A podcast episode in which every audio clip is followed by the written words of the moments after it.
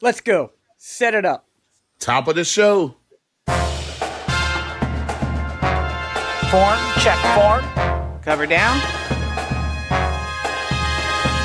Do it again. Run it back. And we'll see you at the show. Welcome to this week's Water Break. This is a podcast about everything in the marching arts. You name it, we've probably already planned to talk about it. There is so much that we want to talk about here.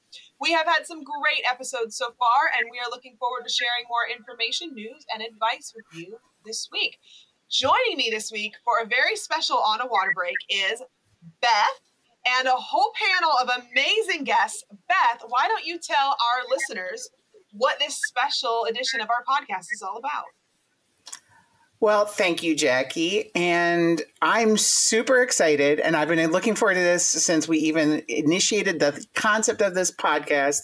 We are talking about women in band. Yes, I said it women in band. There is plenty to talk about. And we have so many wonderful topics. And, and our guest panel today is off the charts with talent and experience and expertise. Uh, so there's plenty to talk about. So let's go ahead and meet our guests for today. And I'm going to let each guest introduce themselves and their a little bit of a bio. And I'm going to start with Nicole. So Nicole, take it away. Hi, I'm Nicole Younger. Um, I am originally from Virginia. Uh, started in marching band in high school as everyone else did. However, I wasn't in color guard when I first started. I was a hornline player. So I played baritone starting in eighth grade, um, all through.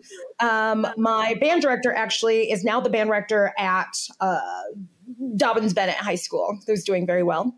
Um, since then, though, I have started doing color guard. I performed um, with a couple of different groups. I'm not going to tell you when I started because that's very telling of my age. And, um, but I am also, I, you know, during 2020, every, I pivoted.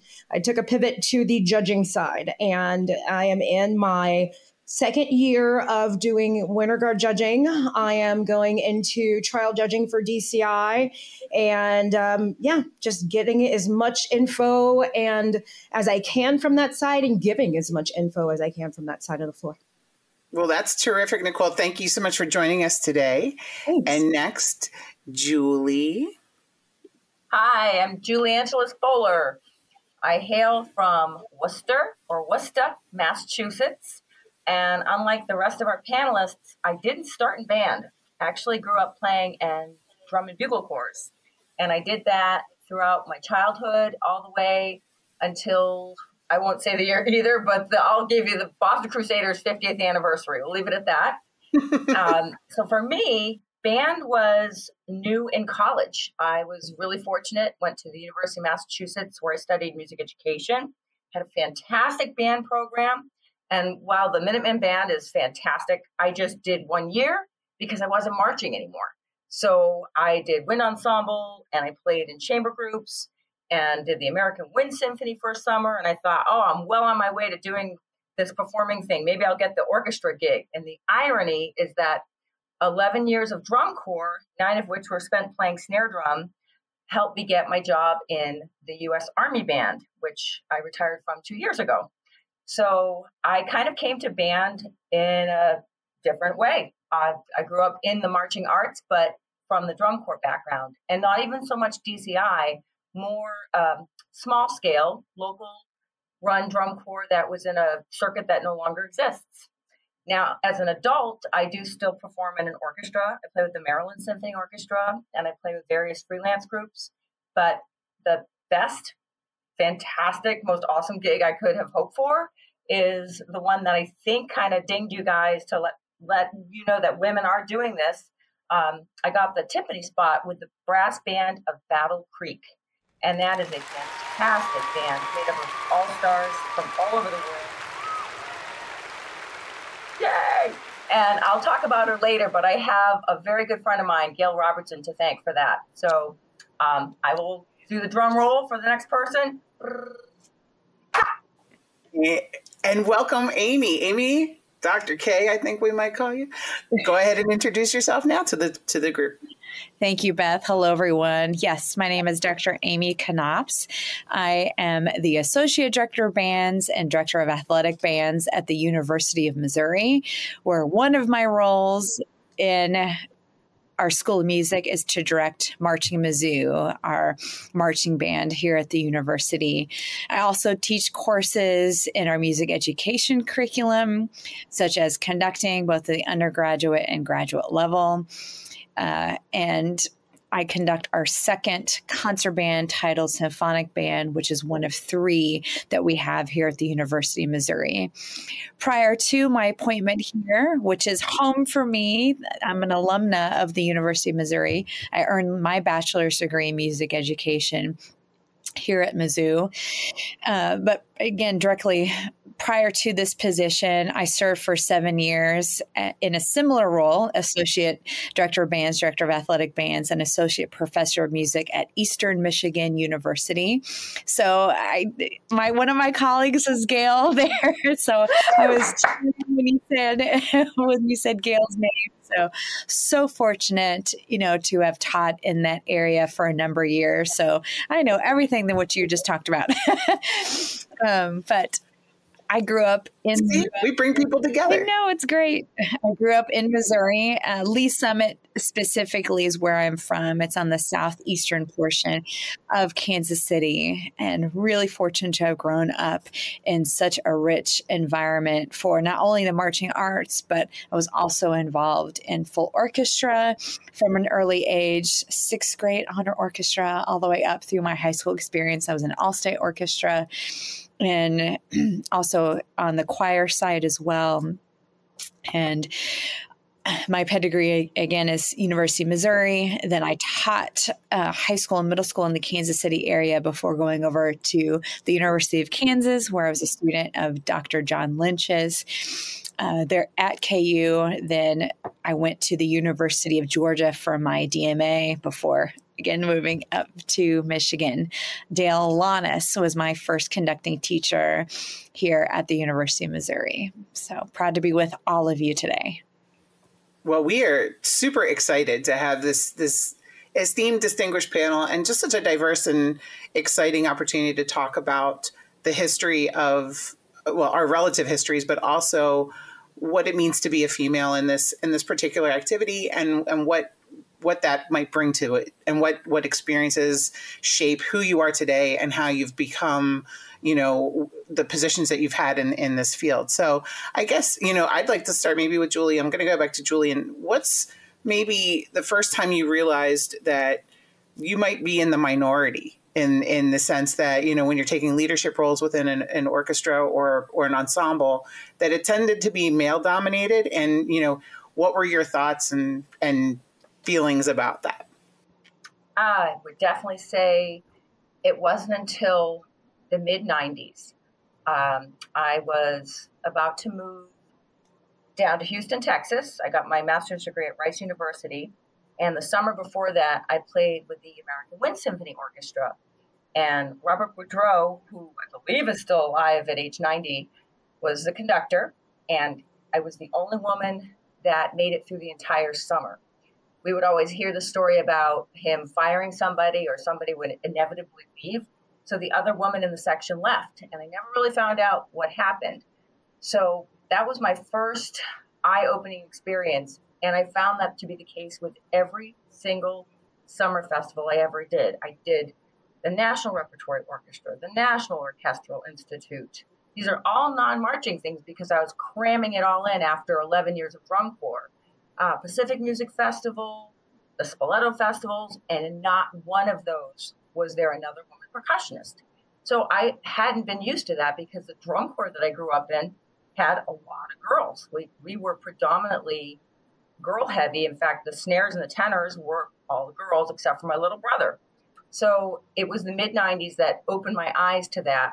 I was fortunate enough to have other women in the studios when I went to school but I didn't think any of them were as motivated to become performers. They were fantastic and are still fantastic teachers, but it was a very, uh, how shall I say it?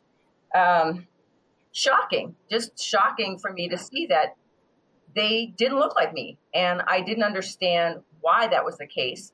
So I was really lucky to go to Houston where I met Christina Carroll and Nancy Nelson and Lovey Smith and all these professional women percussionists. And even though they weren't from the marching arts, they all had professional performance degrees. They were playing in the ballet and the symphony. Christina is still principal percussionist of the ballet orchestra down in Houston, and she's in her 60s. So that situation changed my life. And then as a woman in the army band, um, and I'm, I'm okay. Not I'll I'll disclose it. 25 years ago, uh, but 1997, I won an audition and became the first woman to finish my career as a percussionist in the army band. I want to make that really clear. Yes. Thank you. Uh, there were a couple of women before me, and unfortunately, one of them passed away, but I did get to meet the second one and learn from her experiences the kinds of difficulties that she faced. And for me, those things happened in my career, but not until I had a kid. So I know we're going to go into that later on Sure. in the podcast, but it, at age 40, I had a child and it was a game changer. So um, I know Oh, there's a young woman there right now, Sidonie Wade, and she's fantastic. She's almost 20 years younger than I am.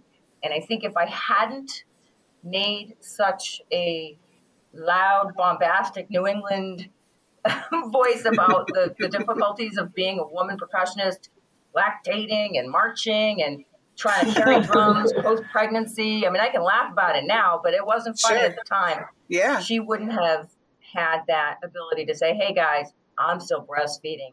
You might not want me to carry a drum until that part of that mothering is done. And she's fantastic. This girl is, she's like super fit, CrossFit, all that stuff. But, you know, our bodily functions are different at that time.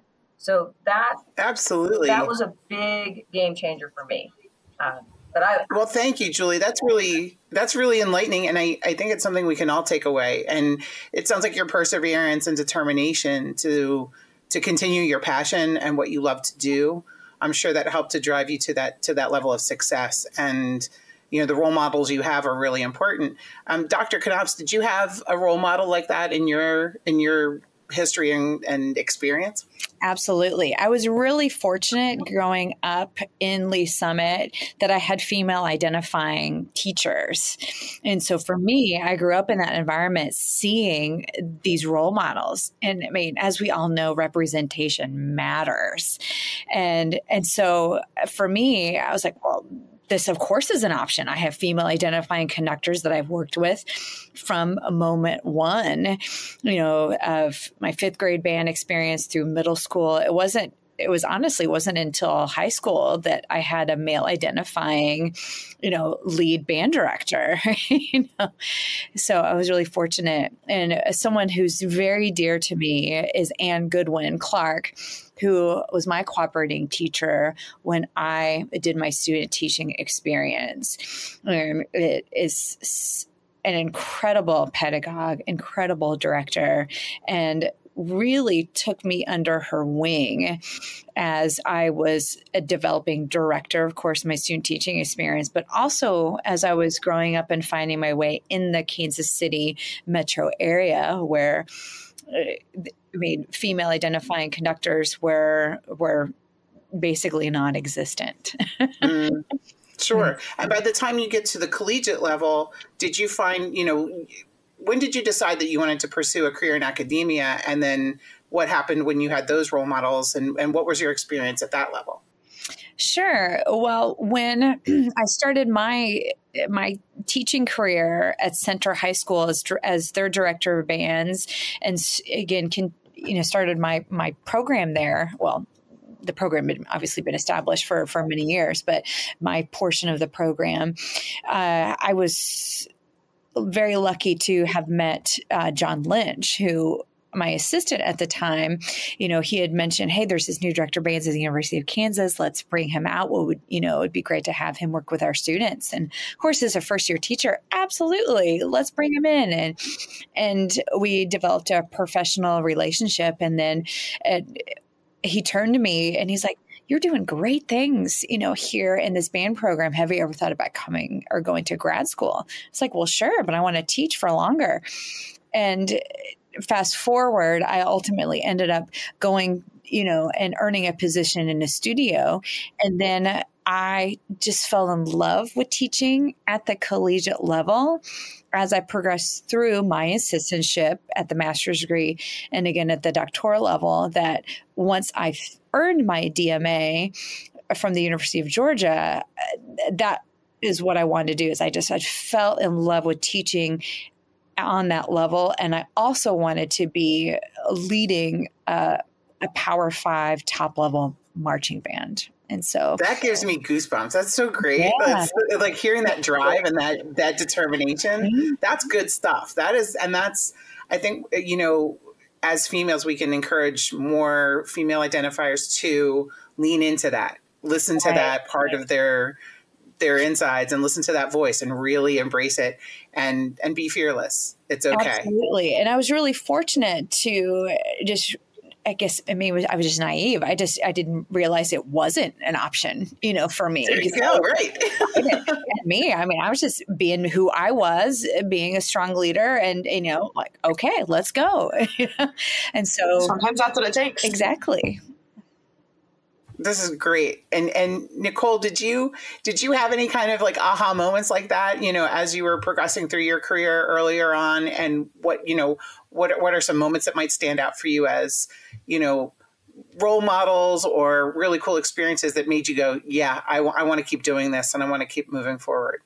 It's so funny because the way I started in the marching band and any of the ah. pageantry activity is that I was in high school and honestly, I think almost every I started out on clarinet, you know, everyone gives you a clarinet first, you know, and I was like, yeah, reed instrument. And I got on the field and I was just like, um, no one's giving a clarinet a solo here.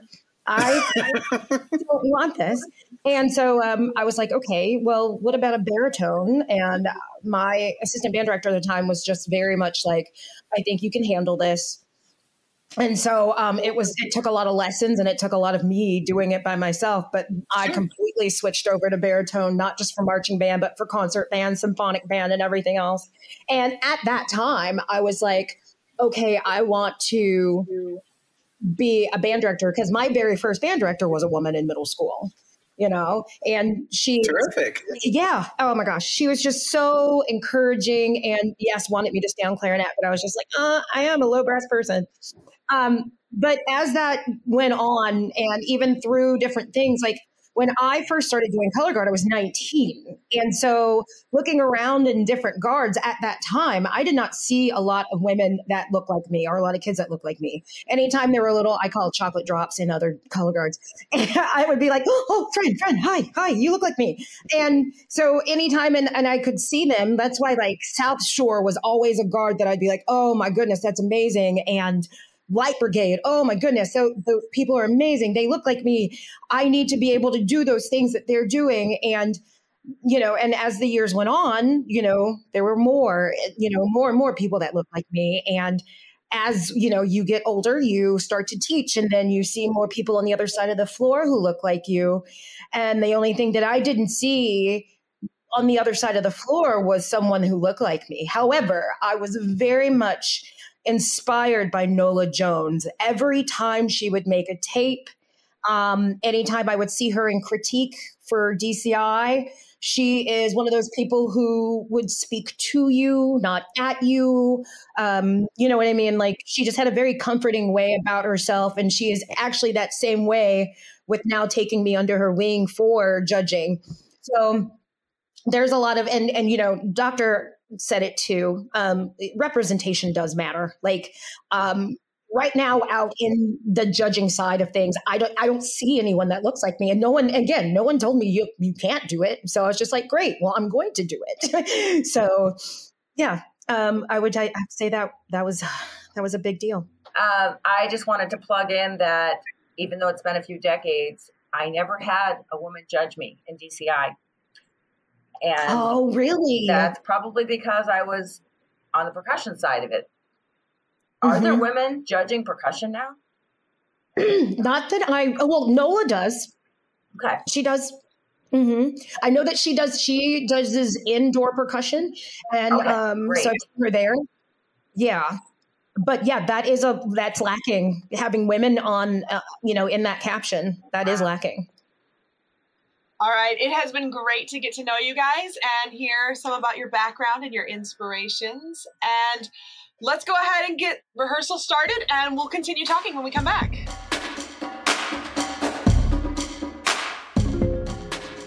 On a Water Break is teaming up with Style Plus, Guard Closet, and Marching Arts Education to do some great giveaways this winter.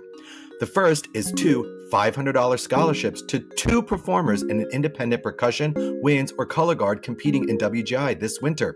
That's right, one for a guard person and one for a winds or percussion individual. If that's not amazing enough, we will also be awarding to two groups a set of 20 Style Plus performance tops or a set of 20 unitards. One set of unitards for the winning color guard and one set of performance tops to a winds or percussion group. Check out more information about this opportunity on our website at onawaterbreak.com. Everyone that registers will receive a free month of service from Marching Arts Education and all their amazing educational offerings. The winners will also be invited to be panelists on our podcast throughout the winter season. You'll tell us about your experiences as a performer and your insights into what's happening in the marching arts. Again, check out our website at onawaterbreak.com for information about applying for these opportunities. Okay, kids, take 10. We are back with our amazing guests today on On a Water Break podcast. Uh, Dr. Amy Knopps, the Associate Director of Band and Director of Athletic Bands at the University of Missouri. We've got Julie Angelis Boehler. She is the former principal timpanist, retired at U.S. Army Band Pershing's Own, and currently the principal timpanist for the brass band of Battle Creek. And last but certainly not least, we have Nicole Younger, who is a color guard adjudicator, and she is the founder of The Cookout. Okay, so we're back, and, and oh my gosh, we had such a great, we were on such a great momentum, you know, when we when we cut to our last break, and I think we just need to pick it right back up from where we were, what we were talking about, and you know, all of our your collective experiences and aha moments and what that all made meant for you. And Julie, you were starting to share a little bit about your experience in the army and what kind of um, distinctions and differences there might have been in terms of uh, gender identity and and how the army might have addressed that. Yes. So, having started in drum corps at age eight, I wore a uniform for my entire childhood. Never once did they say, girls wear this uniform, boys wear this uniform. And that was the advantage of growing up in the 80s was that my mom and her sisters and all the women from the all girl drum corps said, we aren't, we're not going to march in boots anymore. But for real, they just said, no, there's no reason for that. the, the chafing, I mean, I got great stories of my mother talking about, oh, good God, that parade, I got like red marks on my legs for hours. So we are so thankful that that didn't happen as a kid. Now, fast forward to the 90s, I'm in the army band and I get issued a skirt, and I thought, oh, what's that for? Oh, well, you know, for those special occasions. special occasions? What is this? Like, I, I don't. Mm. Anyway, so I wrapped it up, I rolled it in a ball, and I threw it in the back of my locker where it stayed for quite some time until a certain person took charge of the band and I almost had to wear it for a concert at a Catholic high school because the band director wanted all the women in skirts. So I thought, well, how do I play the timpani in skirt and heels? And somebody actually had the audacity to ask me if I wanted to switch and play percussion on that concert, as if I wanted to play percussion in a skirt and heels. No, thank you. Not to detract from any women percussionists out there that prefer heels and whatever. I know there's girls out there that can do it, brava, but not me. So I actually became the first woman who was allowed to never have to wear the skirt. Well, that kind of stirred up the flame in some yes. of them in a good way. The next thing you know, the English horn player was like, I have to open my legs and put that between there. Bass clarinet Yes. player put between her legs. A tuba player, we didn't have one in the army band, but I know Jan Duga really well. She had to wear these culotte things in the Air Force. So why is it that we differentiate between women and men in the uniforms? I also had touched on the fact that women had smaller rank. 25 years ago, I was issued a uniform. And I looked at this guy who was two inches shorter than me standing next to me in the ceremony and said, Wait a minute, why is my rank smaller than your rank? That's because you're a girl and I'm a boy. No, I mean, I'm being facetious now, it doesn't make any sense. So oh. eventually, these are things that did change. I might not have gone about it the right way in my 20s, but I'm really happy to see that the girls no longer have to wear smaller rank than the boys or the uniform buttoned on opposite sides. That is so archaic. That comes from when women were dressed by other people. So our uniforms, our jackets, all buttoned opposite the men's. Uniform comes from the word uniformity. So as a kid in the 80s, I never thought that would be an issue, but you know, the military's catching up with it, and I'm happy to see that things are changing. That's amazing. I never not just in not just marching band, but even on a professional level. Yeah. I've never even thought about that, like the way you brought that up about how they're buttoned on different Yes. sides. We Like now I'm going to be looking for it. So, so Dr. Dr. Knopps, I'm curious. You know, in in your in your experience, um, who do you think who inspires you like today? Like in in your career, you know, you've achieved a, a very dis, very high distinction within your field with a really you know majorly visible program. Who who do you get inspired by? Where do you turn to for that kind of zhuzh, if you will, for your you know your next you know program, your next year? What what what gets you what gets you going?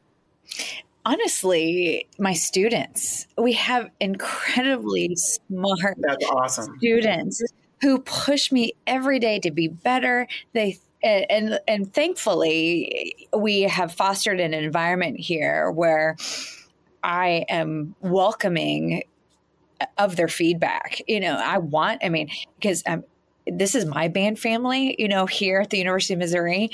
And I want it to be the absolute best experience possible for them. And I don't have all the right answers. This is a collective. You know, if I can do absolutely anything to heighten their experience make it better, tell me. I want to know. You know, every year I want to push us higher and higher. And so I you know get great inspiration from them because they they're again they're smart they challenge me they thankfully are dedicated greatly to our program are very passionate about it. They understand the history here the tradition of excellence and they know with each year and, the, and this is the 137th year of Marching Mizzou and i do the band thing band 137 next year it's going to be band 138 just so they have an awareness of their place in that overall history. And i get inspired by them every single day and I want to be better for them every single day. But of course, I'm inspired greatly by my colleagues who are much smarter than I am and they push me and I hear about great things that they're doing in their programs and and when we see each other we always talk and you know digest and oh okay let's let's collaborate and but we're all all of us are centered and really focused on the student experience. That's really fun. I mean, like everything that you just said, because it's like what inspires you. I think we're in an activity where there's very little that doesn't inspire. Mm-hmm. Like, it comes from every place and everything. Like honestly, being on a podcast like this right now with all these women, like hello. I mean. And we're lucky because we're in uh, we're obviously in a subjective art form. We chase excellence. You know, nothing will ever be perfect. You know, and and that's by design. It's it's it's what it is. I mean, uh, what we do is an expression of the human condition. Mhm. perfection does not exist and so there's always an opportunity to be better, you know, and and to again chase the absolute highest level execution that we can. So we know that with that growth mindset, there's always an opportunity to do it better. And I tell our students here, you know, why don't you take my job and do a lot better job of it than I'm doing? So I'm gonna I'm gonna live long enough to see the Army Band hundredth anniversary. I'm telling you, I probably will live to be hundred something because they just celebrated the hundredth. So I, am talking about the hundred fiftieth. So when I'm like hundred, anyway, my dream is to see an all women percussion section or the majority women. If that happens, then I can just it could happen. Go to sleep. yeah. But it really is so different. After a hundred awesome. years in that organization, there were so few women. They've only just mm-hmm. kind of touched the tip of the iceberg. And I'm seeing that change mm-hmm. in various groups that I play with. I'm really fortunate to play with an orchestra that has a woman music director, and Elizabeth Schultz is fantastic. Even though she doesn't march, she understood the importance of bringing in a drum line for our youth concerts. And there's a piece mm-hmm. out there. I'm so sorry, I don't remember who composed it, but it was somebody up either at Juilliard or somewhere in New York City. It features a marching drum line. So it's geared towards the kids mm-hmm. in the mm-hmm. audience participating with the orchestra on stage. And the drum line comes out and it just ties it all together. And I just say brava to whoever composed it and for the orchestras that are doing these pieces to show it's not just marching anymore, and it's not just orchestral anymore. It really is all intertwined. We started talking before the break a little bit about uh, motherhood and family life and how that can have kind of an effect on you know your career. I've watched so many. You know, I'm a color guard instructor. I've been a color guard instructor for a really long time now, and I've watched a lot of color guard instructors come and show a lot of promise and then decide to step out whenever they have their family life. And I kind of always have been like, oh, I don't want to be that person. I don't want to be that because I love what I do so much. I want to be able to keep going even while I'm building family. You know, how have you guys found that balance in your different roles between your family, your full-time career, and how have you kind of stayed away from that sort of uh, stereotypical, you know, womanly thing with when it comes to like having to change your priorities with your career? Um, I'm just now rebounding. My daughter's a sixth grader and I'm 51. So I had already been in the Army Band for quite some time when I got pregnant and had a child and was also taking care of an ailing parent. So it was extremely difficult and lack of good leadership close to me made my job almost impossible but I always say my mother, who was still alive at the time, used this term. I think I can say this in a podcast, right? It's called piss and vinegar. You know, you've got to find that from within you. If it's there, no matter how much they knock you down, you know, it's like being a weeble wobble. You just come back up. And sure, we all have our battle scars. We've all had our differences. Things that I did pre pregnancy, I have had to go back and apologize to moms and say, I am so, so sorry. I didn't understand what you're going through. I didn't understand until it happened to me. So that's a whole other thing. Perhaps we can have a network so that moms who went through it don't feel so alone. I remember searching the internet saying, what the what the hell is this carpal tu- pregnancy carpal tunnel?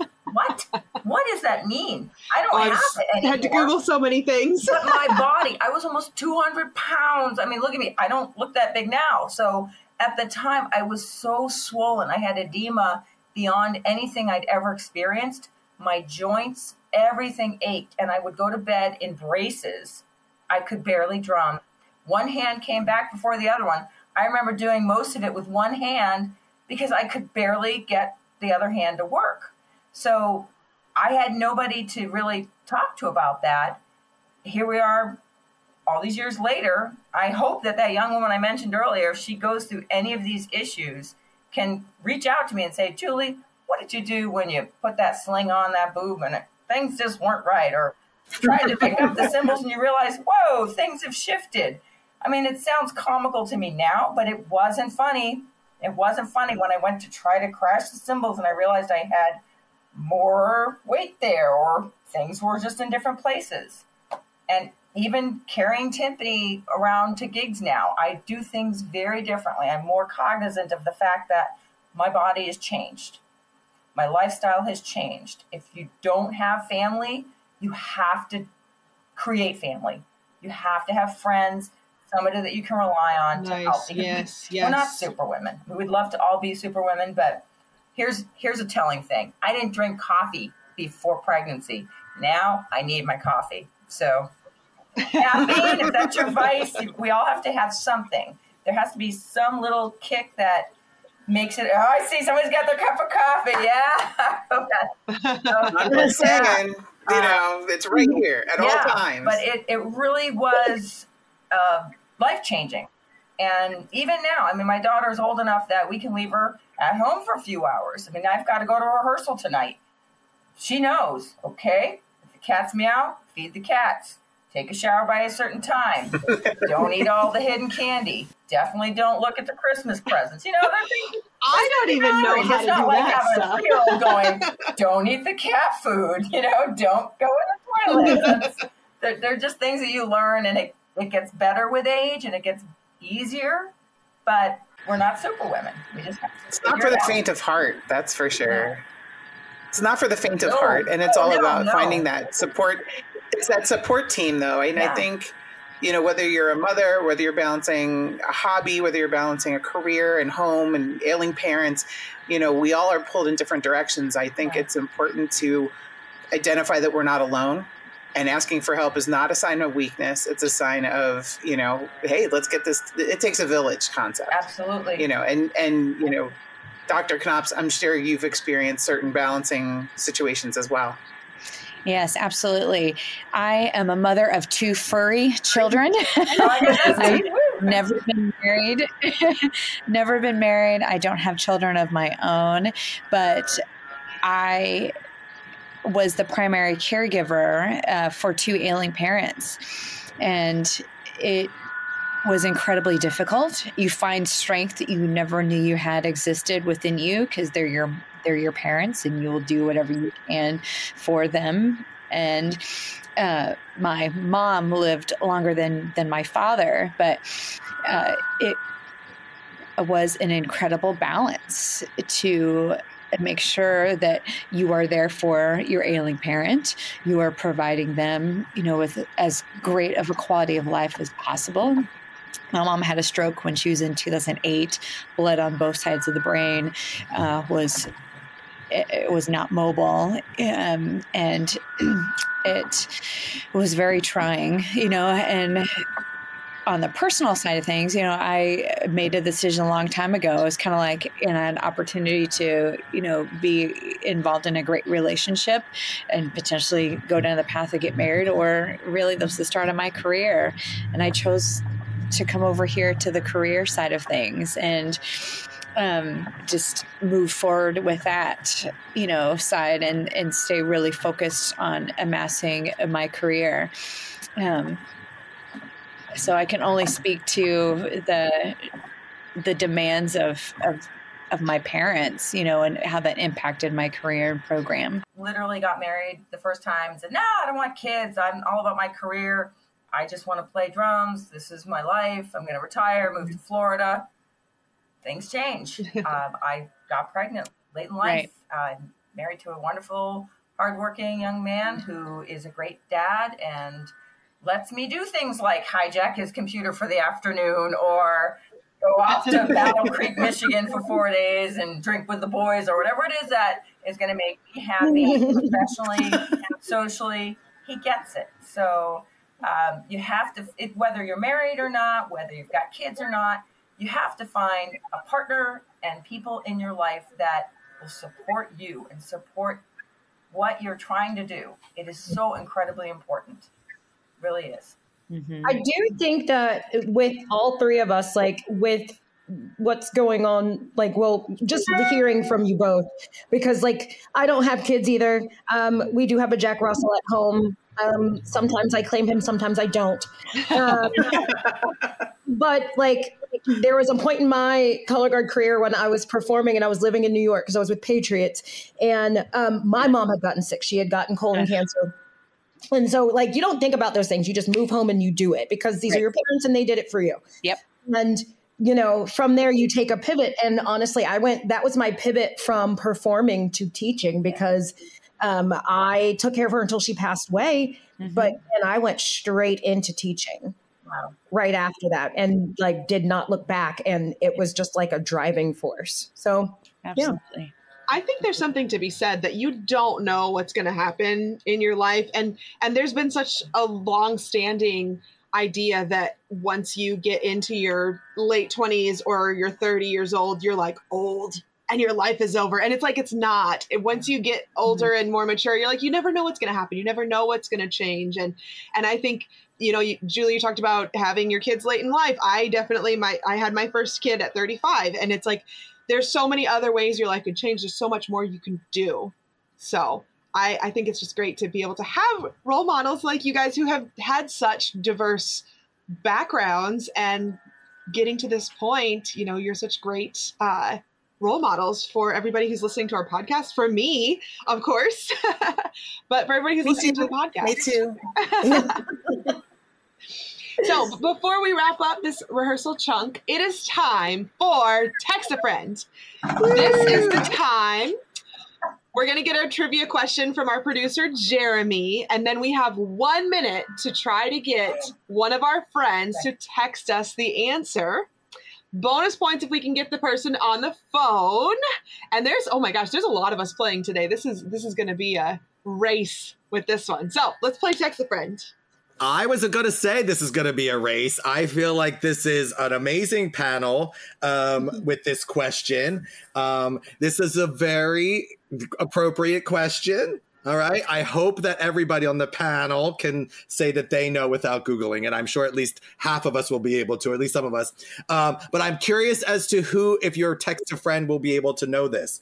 So the simple question is Who is the first identifiable female composer in the history of Western music? Oh, it's that woman that did like electronic music. I just saw a post about her and I don't remember her name. That one. You gotta get That your is friend. You gotta get your text a friend to answer it. This is your help, text, help, help. this is your texter friend. Your- First, the first identifiable woman composer in the history of Western Oh my God, music. I now, David I will Sanborn tell you. this question because he shared that. Oh, where is he? Well, she died in 1179. Okay, what? Mozart. I'm talking about that one that they just showed on the web with the no. first, first, get your text a friend. Who's you got? Eleven what? Yeah. What year? She was she was she lived from 1098 to 1179. Professor Eisenstein would I'm, I'm fairly certain Dr. Knopps knows this one. Guilty. You got your text a friend though, Dr. Knopps? You got that answer from And that's the thing. I think I got it. Can we Who- just who- say it? who's got it? Who's got it? Nicole. Nicole. Oh, oh, Nicole, the color guard person submitted a text a friend. It's my yep, it's my texter friend. It's his name's Justin. He's on the um our marching council leadership council with me. He said the first female composer of record is uh is it Hildegard von Bingen? Yeah.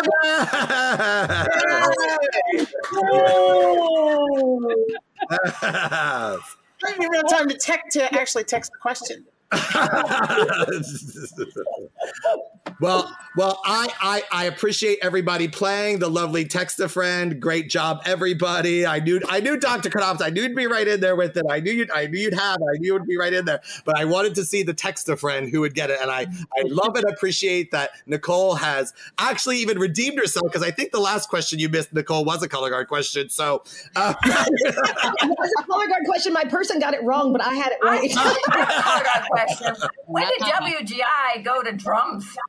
As a kid growing up, WGI uh. was Winter Guard International, and all of a sudden now we have comp drums competing. What? When did that happen? Dude, we have winds competing Don't too. tell Julie about winter winds. Yep.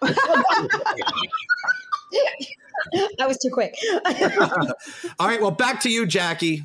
All right, everyone. It is a time for another amazing woman to give us some of her thoughts. That's right. It is time to hear from the band mom herself, Leander Mama, Cindy Berry. Hello again, everyone. Leander Mama here with another Mama Minute for you. Have you ever heard a mom of a large family say to someone about her children, Why, yes, they are all mine? Well, this is never more true than when it comes to marching band moms. As we honor women in the marching arts on this week's podcast, I just have to talk a little bit about band moms, the heroes behind the marching bands. When I first joined the ranks of band moms at Leander, I truly didn't know how much my life was going to change. I came into the program as a former band and color guard kid myself, but also as a sports mom who truly just had no idea what being a band mom would be like. I think I started to get a clue at my first high school band parent meeting when I saw table after table of moms signing up other moms for all types of band duties. In my time at Leander, I was a water hauler, an ice refiller, a fruit supplier, a baker, an errand runner, a uniform mender, ironing lady, fundraiser, chauffeur, and sometimes an ATM machine. But those aren't really the things I did as a band mom that I remember most. What I remember most is being in the stands and cheering at every single football game, standing in hot band parking lots, watching the kids learn and perfect their marching drill sitting in stadiums in all types of weather, and being absolutely amazed at the incredible marching shows that teenagers were able to put together in just a few short months every fall. Band kids truly are amazing, but they can't do what they do without all of the support and work behind the scenes of the band moms. Today, I just want all of the band moms out there to know we see you. We see you in the stands cheering at both home and away games. We see you fully investing in your child as both an encourager in the stands and a hard worker behind the scenes. We see you stepping in and being a mom to someone whose mother might not be available. We see your happy tears when your child succeeds, and we see your heartbreak when they are hurt or experience great disappointment. We see all of the sweat and blood you pour into your child's band program. We see you and we recognize the true marching band heroes that you are. So do me a favor today. If you are a child in the band, go and hug a band mom and just tell them how much you appreciate them. That's all for today, but stay tuned for more Mama Minutes on future podcasts where I get to talk about all things band related. Have a great week, everyone. On a Water Break is teaming up with Style Plus, Guard Closet, and Marching Arts Education to do some great giveaways this winter. The first is two $500 scholarships to two performers in an independent percussion, winds, or color guard competing in WGI this winter. That's right, one for a guard person and one for a winds or percussion individual. If that's not amazing enough, we will also be awarding to two groups a set of 20 Style Plus performance tops or a set of 20 unitards. One set of unitards for the winning color guard and one set of performance tops to a winds or percussion group. Check out more information about this opportunity on our website at onawaterbreak.com. Everyone that registers will receive a free month of service from Marching Arts Education and all their amazing educational offerings. The winners will also be invited to be panelists on our podcast throughout the winter season. You'll tell us about your experiences as a performer and your insights into what's happening in the marching arts. Again, check out our website at onawaterbreak.com for information about applying for these opportunities. Oh, thank you so much, Cindy. That is so sweet. I feel that as a mom. Uh, now it's time for quick chunks with Gush and Goes. This is the time of rehearsal where our staff get to gush and go on for 30 seconds about anything they want to, having to do with the marching arts. Let's go. Okay, well, I'll get started. I just wanted to, this is Beth. I wanted to gush and go a little bit. The Tournament of Roses Parade obviously is coming up this winter, and I kind of have, I call it dual citizenship because I attended two different universities, and I'm proud that Penn State is actually my, that's my second, um, second citizenship, so to speak. Um, Penn State is going to the Rose Bowl this year, and so they're going to get to march in the Tournament of Roses parade. So I've got a vested interest in the parade for like the next three years, I think, with with ensembles that are marching. And after our talk with Dr. Knopps about Knopps about um, the Macy's parade and Jackie's experience with Macy's parade, and we've got the Tournament of Roses parade. We've got some big, heavy hitters going on in our little world, just even within our podcast family. So I'm I'm really excited about that. And anybody who's ever tried to go to one of those performances knows it is a lot of work. And sometimes, like if you're a college band like like Penn State, they didn't even know they were going to be marching in that parade until like well, a week ago. So they have a very short window of time to get very ready for a big performance. And I always think that's amazing. I will gush next. Okay, so uh, the cookout um, is a as a um, event that's actually going on the day after WGI. So it is April 16th. It's going on from 11 a.m. to 3 p.m. It is a celebration of people of color in Color Guard. It is for everyone, for us to make a melting pot of uh, goodness and celebration. We're going to have presenters, speakers. We also have a Legacy Award winner. Um, last year, it was the director of the Light Brigade. She has been with the Light Brigade for 36 years. Ooh, so good. And wow. she's, she's, yeah, I love her. Um, and uh, we are going to be giving away um, not only one scholarship this year, but three scholarships. So if anybody wants to actually donate to the scholarship fund, um, it is the Cookout 22. That is our cash app so you can drop some money in there for some deserving uh, kids that we're going to be giving scholarships to woohoo all right i'm next huh okay so even though it's not marching i've got to plug may 20th brass band of battle creek fantastic band we just had principal trombonist of the new york phil joe alessi come and play with us and in the spring we're going to have a black female clarinetist who is the most amazing person you will ever hear down from New Orleans. Probably march up the East Coast or all the way to the West, wherever the hell we are. But she is unbelievable. If you go to the website, you can see a clip of her playing. And with that, I'm going to go out drumming.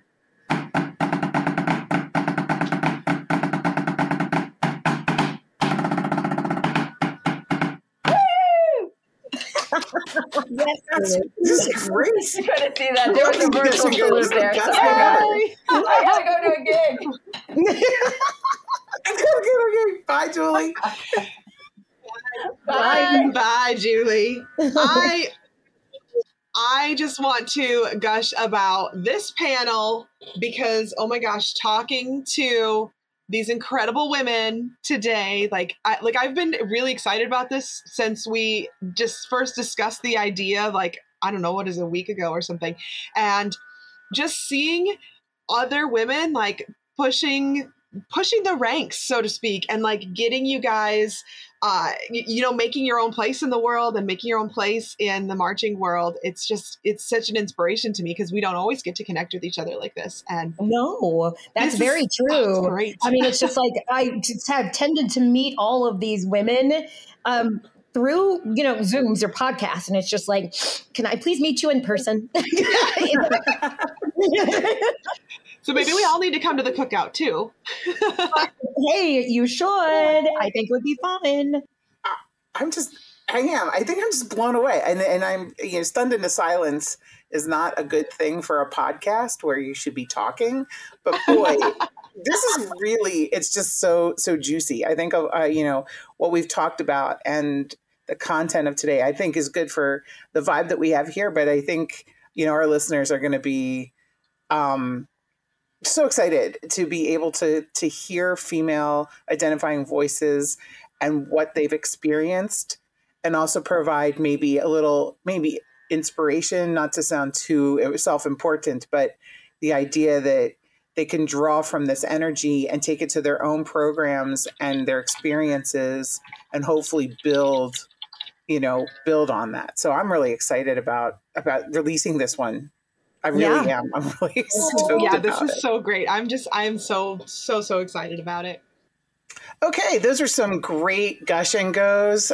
let's continue our discussion though from before with our panelists and talk more about you know what's to come you know in the activity and nicole you know you're an adjudicator um, and you know you're always you know obviously you're giving feedback on a recording device but where do you see your role beyond that like what what do you think the adjudicator's role is beyond the recording um hmm, after very little bit of uh, experience in it um, I feel as if my role is to, it's a guide. Um, so I'm hoping to guide them in a way. Um, it also to like not every uh, color guard director that I will come into contact with with any kind of uh, uh, you know commentary or even sitting down with them at a critique table is going to have the same resources as another you know? Some some of them are straight out of high school and they're maybe teaching their high school guard and then some of them um, maybe you know aged out of a top five drum corps you know have good friends who design and like know how to cut music and things like that. So you know uh, I, hopefully i'm meeting people where they are in their design and um, directing uh, career and you know hopefully facilitating like their next steps. Because um, i think that's a huge deal for most people because like honestly listening to the tapes especially when i was younger man um listening to tapes and some of the words that would come out i was like you know pause i got to go look up what this what this word means sure well, you know? especially if you're so, new you don't necessarily know all the yeah, jargon. exactly. And so and that's hopefully become a resource for those for those folks. And you know they can come back and listen to their tape again and be like okay that's what she meant meant or what have you. Um, so honestly i just hope that it is a it's an it's a teaching tool for the teachers. Mm, that's a great point. I think people miss that. You know, I think people get very it's and and it makes sense because you know some some situations are more competitive than others. Sometimes you're judging smaller groups, less experienced groups, or real experienced groups, and it, it varies. So I think I would imagine, not being an adjudicator myself, but I would imagine that you know it's a pretty heavy responsibility because you're trying to give that constructive, productive feedback mm-hmm. while still assessing the performance you just saw. And I'm sure that that kind of pulls on both sides of your brain a little bit and trying to make sure you achieve that that goal. I would imagine, Nicole. Am I am I in the right arena with that? You completely are because I've said it on this podcast before. I am a I have ADHD. Um, and so I have to look at things in the macros because if I'm just zeroing in on one thing, that's why I do like GE and DA. Um, when I zero in on one thing, something over here could happen, and I'm like, oh, squirrel, you know. So, mm-hmm, sure. you know, I like to see how the whole picture blends itself in together. Like, why is this happening all the way over on the right side and this happening on the left side? Um, and and even you know even with a small group or with a bigger group those things are still important. Right. Those two things are still important you know? So Oh gosh, I hope that answered the question. I'm going off a tangent. No, I think that was great. I, don't, I don't think anybody's being graded on their responses. To I think we're good. You know, we're just having a chat. It's no big deal. I was just curious. You know, I've never, I've always felt very intimidated by the the judges and their coats and fancy hats sometimes, and what they're, you know, and thinking that maybe I wasn't, you know, capable of being a judge, but it's it's clearly important when we're in a competitive activity. We need we need to be evaluated. We need feedback, and we need to you know grow mm-hmm. each week. Um, I I think that it's I think more judges and adjudicators would do well to remember that part, and I think remember the part about teaching teachers. You yeah. know, it's it's reminding them of what what we're here for and it's the students in the activity right you know it's not just about who's in charge or who's at the top but producing and getting the best performances we can out of our students mm-hmm. jackie i'm sure you you probably experienced that too yeah i definitely it's it's been kind of uh, crazy going from like the local small school marching band circuits and then going to like the judges training which i know nicole you're going through your dci and everything i've went through the us bands mm-hmm. circuit and did my judges training through that. And it's it's such a different way to look at it because you do still want to educate, but you have to also make sure that you're doing that evaluation side of it and that you are ranking those bands and scoring them because at the end of the day that's kind of the the purpose and what the judge was position was created for. Um, I, I, however, like since there's so many scholastic groups that are involved with this stuff, you know, they really that education side is so important, and and there's there's not a lot of um, professional development for uh, directors in the marching activity in no. particular. So all I, of that is so based on experience. Yes, exactly. Um, it's and, all experience And Nicole, I love that you're doing it because I, I have to say, like, I, mm-hmm. like I said, I've judged and like I have judged so many times, and I can literally remember in the last maybe five or 10 years, one female judge that I was on a panel with, where I, there was one panel where I was not the only female on that panel. wow. When I started doing my WGI e adjudicate, I went on a a, a, a hunt for for other female judges. And but not just for other female judges period because there are other mm-hmm. ones but i mean specifically in color guard and not only in color guard but in uh, dci you know what i mean? Right. And uh, it, it, and even in wgi there's not that many at all. And um you know just like dr Knopps was saying earlier like again representation is so oh, important because the majority of those kids that are performing are women, I mean, you know, are yeah. female, and they're going to be looking up at us. Um, you know, like the whole reason why I do it too, female, there's not, I don't see, you know, I'm usually in a room with a lot of people who are my photo negative. So, you know, I want to be that, that other thing that, you know, the other kids will see. Um, but also too, there is a, uh, you know, you you just want to see it through different people's eyes and you want to hear what everybody else thinks too. Like there's going to be a different way that this person is going to say you know what this person well this other judge is thinking as well. So i think it's very important that we have that representation out there. We have that point of view yes. out there um, and we have that all of that uh, commentary too all that information Bravo. Yes, definitely for sure. I love it. I love that so much. Um, thank you so much, Nicole, for this. You know, and and thanks to our other guests, even though they had to leave already. But it was such mm. a, a, a, valuable episode today. I feel like all of our discussions have been so so uh, rich with you know entertainment, but also education and just a, a great perspective on what it's like to be a female in the mar- marching arts. Um, we hope that you found your time with us to be worthwhile. And uh, tell a friend, share a link on social media, get the word out. Don't forget, we have a scholarship going on and a uniform giveaway. And uh, everybody, have good good luck on your run this week, and we'll see you next time. Bye, everybody.